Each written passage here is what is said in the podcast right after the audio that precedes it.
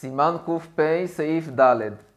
בשיעור הקודם למדנו שפירורים שאין בהם כזית מותר לאבד אותם. דהיינו, מותר ליטול מים אחרונים על גבי השולחן או על גבי הקרקע שיש שם, שמפוזרים שם פירורים פחותים מכזית.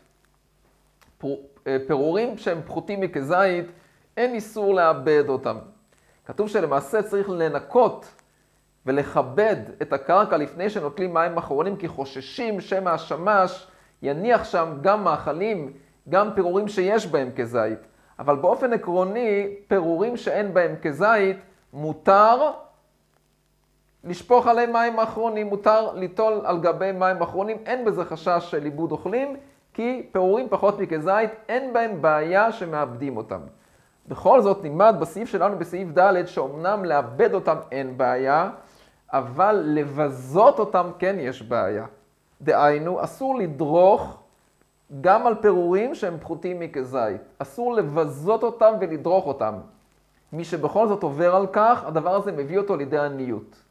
נקרא בפנים, אף על פי שמותר לאבד פירורים שאין בהם כזית, מכל מקום קשה לעניות. המשתבור מסביר מה קשה לעניות, לדרוך עליהם, לבזות אותם, זה דבר שהוא מביא לידי עניות. ובסעיף A נלמד בעזרת השם שיש מנהג בשעת ברכת המזון לכסות את הסכין. בשעת ברכת המזון ביום חול, לא בשבת ויום טוב, יש עניין לכסות את הסכין. ולמה?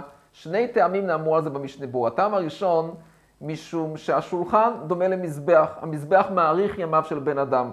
הסכין מקצר ימיו של בן אדם. לא תניף עליהם ברזל. ממילא אז הסכין והמזבח הם סתירה, זה לא הולך יחד. אז לכן בסוף הסעודה שמברכים ברכת המזון, צריך לכסות את הסכין, זה טעם אחד. טעם נוסף, כי היה פעם יהודי שברך ברכת המזון, וכאשר הוא הגיע לאובני ירושלים מן הקודש, הוא נזכר בבית המקדש, והוא נזכר שבית המקדש חרב, הוא לקח את הסכין שהיה על השולחן, תקע בבטנו ומת. אז, מאז נהגו לא להשאיר סכינים בשעת ברכת המזון, שמא האדם יבוא לאובני ירושלים, הוא ייזכר בבית המקדש, הוא יצטער שאין בית המקדש, הוא ייקח את הסכין ויהרוג את עצמו. זה מה שכתוב כאן. אני אקרא בפנים. נוהגים לכסות הסכין בשעת ברכת המזון, שהסכין יהיה מכוסה. ונהגו שלא לכסותו בשבת ויום טוב. למה לא לכסותו בשבת ויום טוב? המשתבור אומר כאן, עיין באחרונים. מה כתוב באחרונים?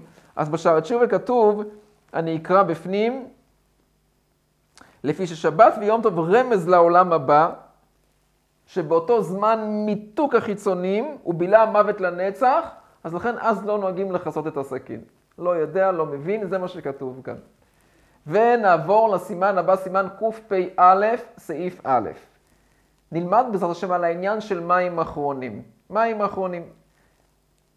חז"ל תיקנו, כך מסביר המשתבור, שאדם ייטול בסוף הסעודה מים אחרונים לפני ברכת המזון, שלוש סיבות נאמרו על כך. סיבה ראשונה, כיוון שהידיים בסוף הסעודה מלוכלכות, מחמד זוהמת המאכל, לא ראוי לברך בצורה כזאת. לכן צריך קודם כל ליטול את ידיו, שיהיו נקיות, שיהיו ראויות לברכה, ואז הוא ייגש לברך ברכת המזון.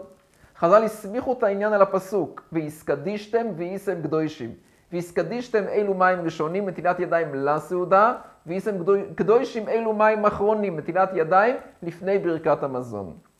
הסיבה השלישית, משום מלח סדוימיס.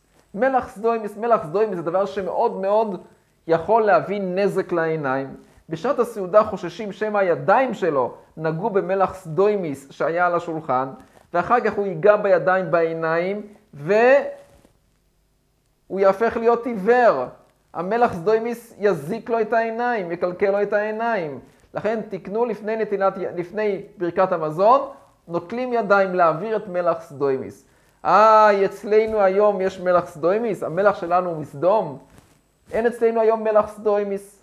אומר המשתבור, אנחנו חוששים שמא בתוך הסעודה הוא יפגוש מלח כזה שהוא דומה בטבע שלו למלח סדוימיס. ואז הוא יזיק לעצמו את העיניים. אבל באמת, המלח, סדוי, המלח שלנו היום, נטילת ידיים של מים אחרונים היום, היא קלה יותר מאשר נטילת ידיים של מים אחרונים בימים ההם. בימים שהיה מצוי מלח סדוימיס, אז נטילת ידיים למים האחרונים, חז"ל החמירו בה יותר מהנטילת ידיים של מים האחרונים של זמננו היום. כיוון שהיום לא מצוי המלח סדוימיס. במה מתבטא שהיום מקילים יותר בנטילת ידיים של מים האחרונים מאשר פעם? המשתבורה מביא מה דין אדם שיש לו מים בצמצום, יש לו שתי אפשרויות, או ליטול מים ראשונים או ליטול מים אחרונים. למה הוא יבחר? את המים הראשונים או המים האחרונים? אומר המשתבורה המים הראשונים. ייטול ידיים לסעודה. ולמה? כיוון שהיום בינינו לא מצוי מלח סדוימיס. נכון, חז"ל חששו, אולי הוא ייפגש במלח שדומה למלח סדוימיס. אבל מכיוון שהיום בינינו לא מצוי המלח סדוימיס, אז לכן נטילת ידיים של מים ראשונים, דהיינו נטילת ידיים לסעודה, חמורים יותר מאשר נטילת ידיים לפני ברכת המזון, בסוף הסעודה. בכל זאת, מביאה משתבו שיש כאלה שאומרים שאדם שנמצא במצב כזה שאין לו מים אחרונים ל... שאין לו מים למים, לנטילת ידיים למים אחרונים, יש מהאחרונים שסוברים שבכלל לא ייטול את ידיו, שבכלל לא יאכל לחם, שימנע מלאכול במצב כזה, שאחר כך לא יהיה לו ליטול את ידיו למים אחרונים, שימנע מלאכול. אומר השולחון אורוך, מים אחרונים חובה. בעזרת השם, בסעיפים הבאים אנחנו נלמד את הפרטים של הנטילה של המים האחרונים.